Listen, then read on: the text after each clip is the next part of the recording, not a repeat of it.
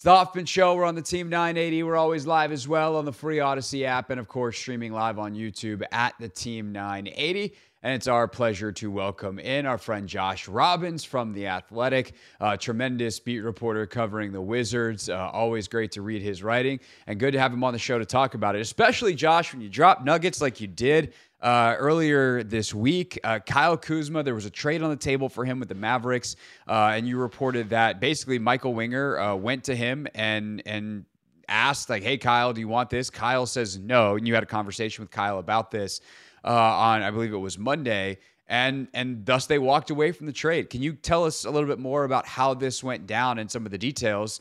Uh, because I think, especially for Wizards fans who just went through the Bradley Beal years of a no trade clause, that does sound a little bit disconcerting if you're you're looking at players as commodities, which often happens this time of year. I think you described a lot of it very very well. When Kuzma re-signed with the Wizards, it was clear that the Wizards had started to rebuild uh, they traded Beal. They had to trade Porzingis because Porzingis wasn't going to re-sign with them, and uh, so the Wizards felt to a large degree that Kuzma was putting his faith in them.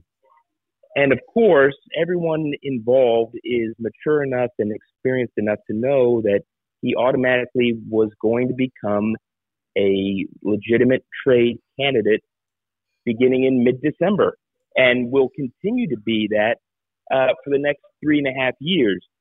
So at that time, Michael Winger made Kuzma and Kuzma's agent a promise that he'll keep them informed and would at least like to hear Kuzma's voice when a trade uh, framework was developed uh, to at least offer him some input. Doesn't mean that Kuzma makes the decisions. Doesn't mean that Kuzma has a no trade clause.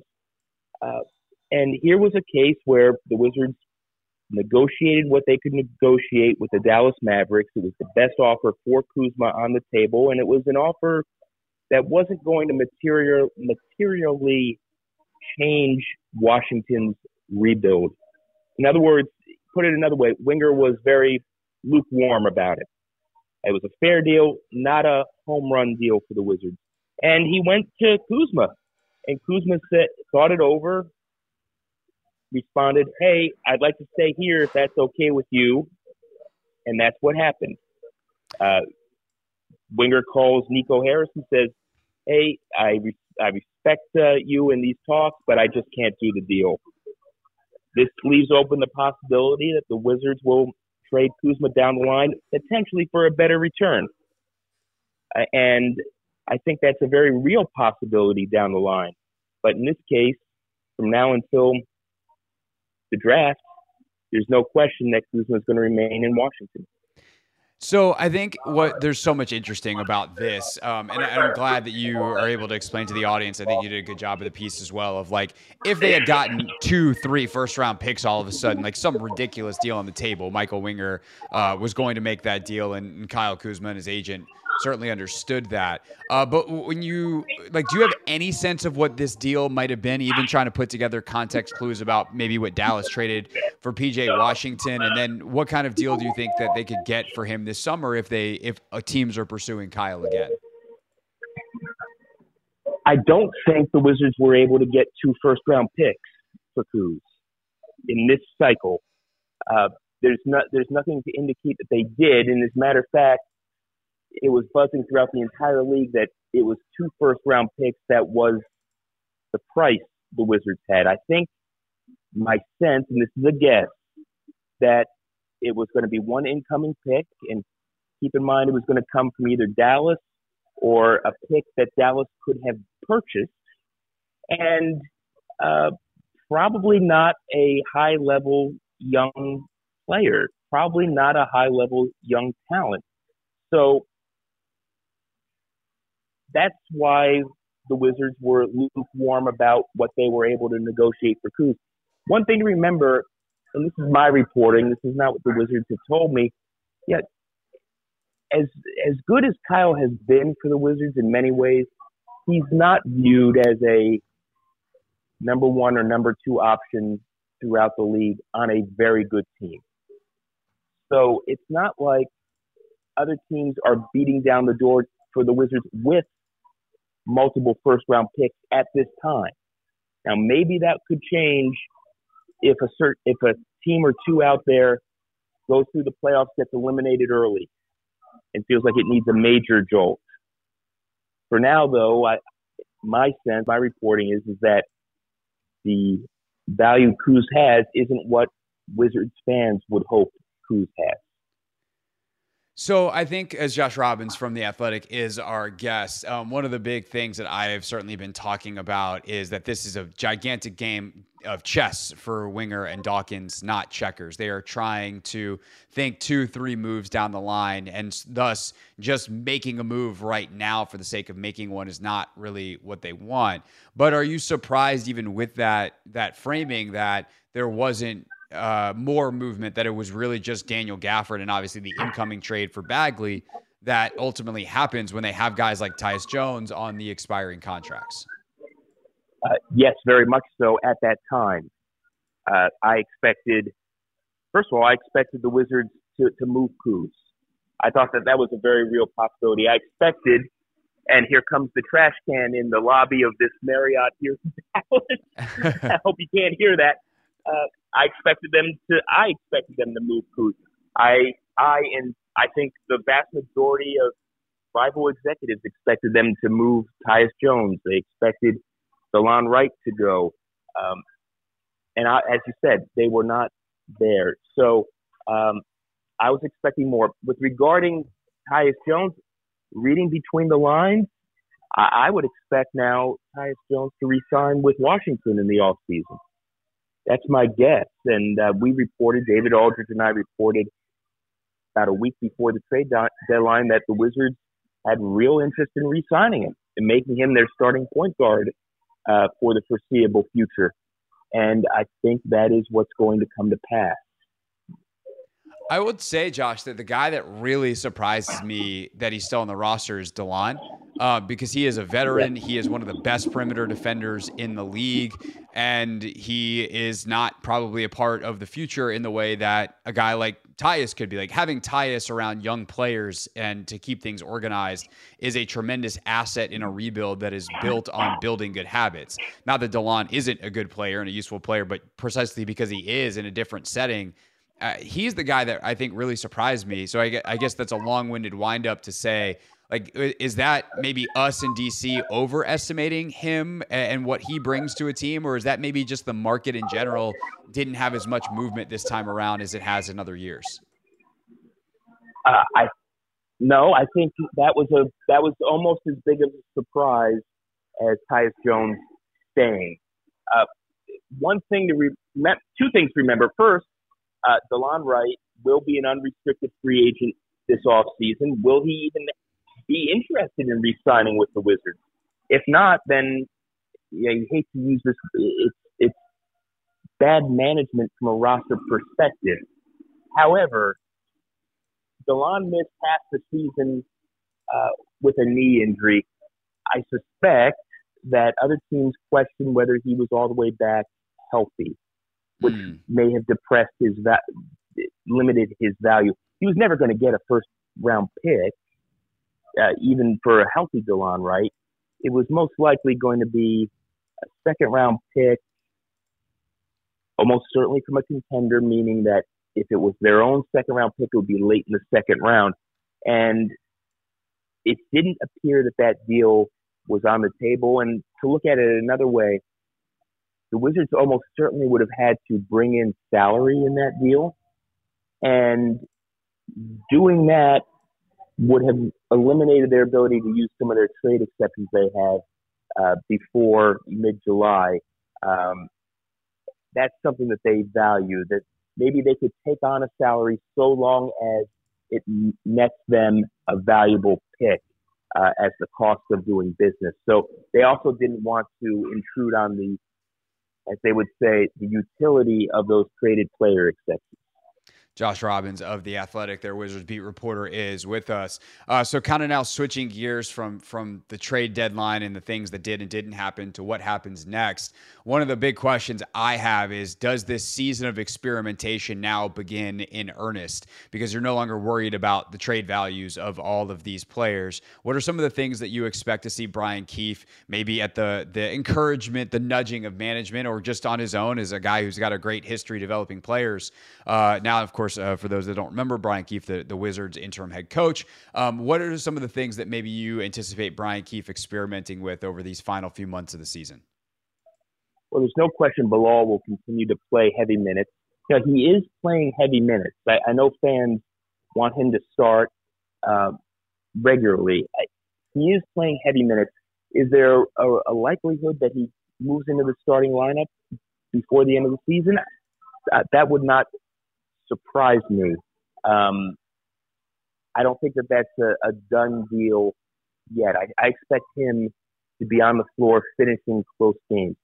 Uh, I still think Marvin Bagley is going to start at center for the majority of the remaining games. I think um, Bagley's someone who's only 24. He, he too can maybe be developed. Maybe there's something there that his prior teams haven't unearthed.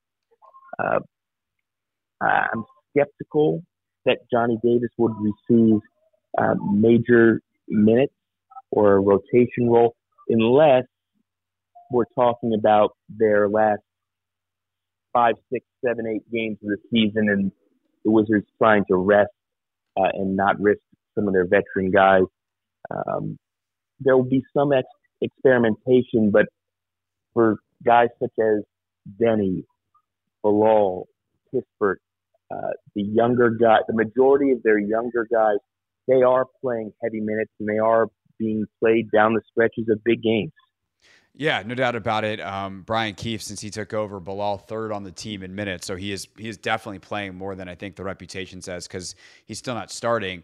Um, obviously, the the two guys that I think are most interesting outside of Bilal for very different reasons are uh, one guy you just mentioned, and Johnny Davis, and Jordan Poole. We'll circle back to JP in a second, but quickly just to follow up on Johnny. Like, do we just kind of chalk that up as a miss at this point? Is he? I hate to put the word bust on a guy, especially for someone who's gone through a lot of the stuff that Johnny has gone through and, and had to deal with injuries and, and transitioning as a young man into professional life. Um, but realistically, when you look at him as a player, is that just kind of, do we chalk that up as a miss at this point? Or is there a salvageable, at least rotation player version of Johnny Davis somewhere still waiting on the horizon? Uh, maybe, but all the evidence appears to, to indicate that he isn't right now. But right now, the that's what the evidence is. Um,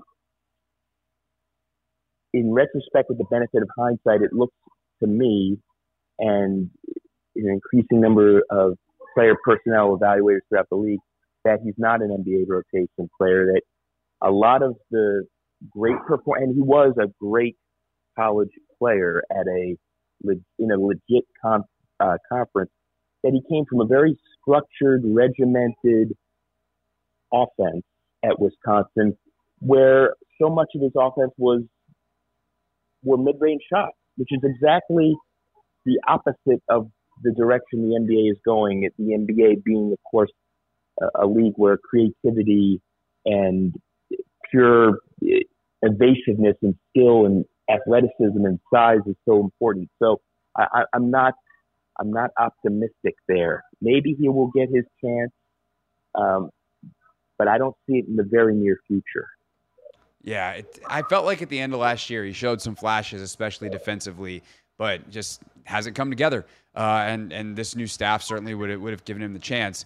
That leads us then to Jordan, um, and it just has been as disastrous of a season as I can remember for a guy who has the potential, or at least was seen to have the potential of being a star player. Um, what are, what are the Wizards saying about Jordan Poole, and and what is uh, when you talk to other folks around the league? What are they saying about Jordan Poole and how this next three months until the summer, at the very least, goes down? Well, the Wizards are saying all the right things. Brian Keefe two games ago uh, reiterated how much he trusts Jordan Poole. Well, last night Jordan Poole wasn't in there down the stretch when they were uh, they had some points to make up. Yeah, they they went with Kispert in part because of Kispert's three point shooting. Um, you're right; it's been close to disastrous from an on court perspective, not an off court perspective, not in terms of his maturity or being a good teammate, but on the court, it's just very difficult to envision him the way he's played as a starting two guard on a contending team. Um, he just hasn't played well enough to do that, and he doesn't have a lot of size. He's not a great athlete. Does not defend, although his defense has improved. His effort has improved under Brian Keefe. Uh, not I would just instead of saying not encouraging signs, I would say discouraging signs. And he's got a big contract. He's got three more years on that contract. Uh, it's a problem. It's a problem, and I suspect the Wizards are going to do everything they can to resurrect his game and his value. But given the lack of other big time offensive threats to make things easier on Jordan, other op- uh, other opponents are going to put him right at the top of that scouting report. And in many cases, he's most likely going to struggle. Do you think that they finally move him to the bench, and whether it's Corey, whether it's Bilal, whether it's whoever, that they maybe they, they take a different look at that backcourt with Tyus as the starter, get some extra size in there, maybe get some shooting that Jordan was theoretically going to provide but hasn't. Like, is that change, do you think, coming, or do they just roll with this for the rest of the year and maybe adjust the minutes uh, outside of when there's the game hasn't started yet? Well, now that's another great question. And I wish I had the exact answer to that. My guess, emphasis on the word guess, is that they continue down this path, let's where they have uh, 29 more games. I I suspect um, that they go down this path, continuing like this, probably for the next 18, 19, 20 games, and then perhaps switch things up. You know, if he continues to shoot one for 12 from the field, uh, as he was last night, I believe, or go 0 for 5 from the field as he was against Cleveland, well, that may force Brian Keefe's hand. Um, I don't think that things will remain quite that bad. Uh, so here I'm giving you a mealy mouthed answer because I don't know the answer. I suspect that if that change occurs, it would probably be um, much later in the season, probably nine, ten games to go. No, I think that's totally fair. And the uh, one thing that I've learned very quickly, as I'm sure you have as well, uh, far more intensely than I have, is this is a fairly tight-lipped group. Um, that they are together in their messaging and um, you know everything coming out of there is that that you know all the same positive stuff that you said about Jordan um, in terms of how he is and, and this is where I'll wrap with you Josh and the last thing on JP is in some ways does it make it harder that he's been such a good teammate and that mentally he seems locked in and and all those things? It's not like man we just this guy seems lost. Like you don't hear that. It is just the game. The game it does not seem to be going well. And it, it feels like in some ways that makes it harder. Um, i'm obviously not there as much as you are and having the conversations that you are. I'm curious your thoughts on kind of that that almost separation of like, yes, teammate, mentally, all that stuff, check, check, check, and the game has just not come along. Yes, it it certainly does. Um, it's a good thing for the Wizards that he's been fine off the court. Um, yeah, he gets this rep. You know, you shouldn't almost have to make that qualifier, but he's he had such a a bad reputation from something where he got a terrible raw deal which is that doctored video of that timeout in Brooklyn. Uh, I've watched that original footage. That original footage aired on their the Wizards network right. during the game, right? In which he was actually looking at that whiteboard for 18 consecutive seconds. Um, now, if if that video that was circulated on Twitter was accurate, well, then that would have been a damning moment. But it was inauthentic. You're right. Um, if if he were a bad teammate, this would be a much more cut and dried case. But he hasn't been that, and there have been instances where actually in games where he's been a little too unselfish. Um, so it, it, exactly as you said, I would just say he just hasn't been good enough on yeah. the court, and um, that that is that seems to indicate for now that he's most likely best suited to being a bench player on a good team, which is not what the Wizards would want or any fan base would want. They would want him to just, of course, the polar opposite to be true, but there have been very few indications that that's, a, that's going to happen. Yeah, no, absolutely. I mean, this is a guy that I thought in you know before the season could lead the league in scoring if he could get his shot going and the attempts he would get, and, and here we are having this conversation now. It's it's kind of bizarre, but um, that's the league sometimes, as you well know. Uh, Josh Robbins uh, writing about it all in the Athletic. Josh, thanks so much uh, for your time. Greatly appreciate it. Safe travels, and we will talk to you soon. All right, thanks, Craig. Take care.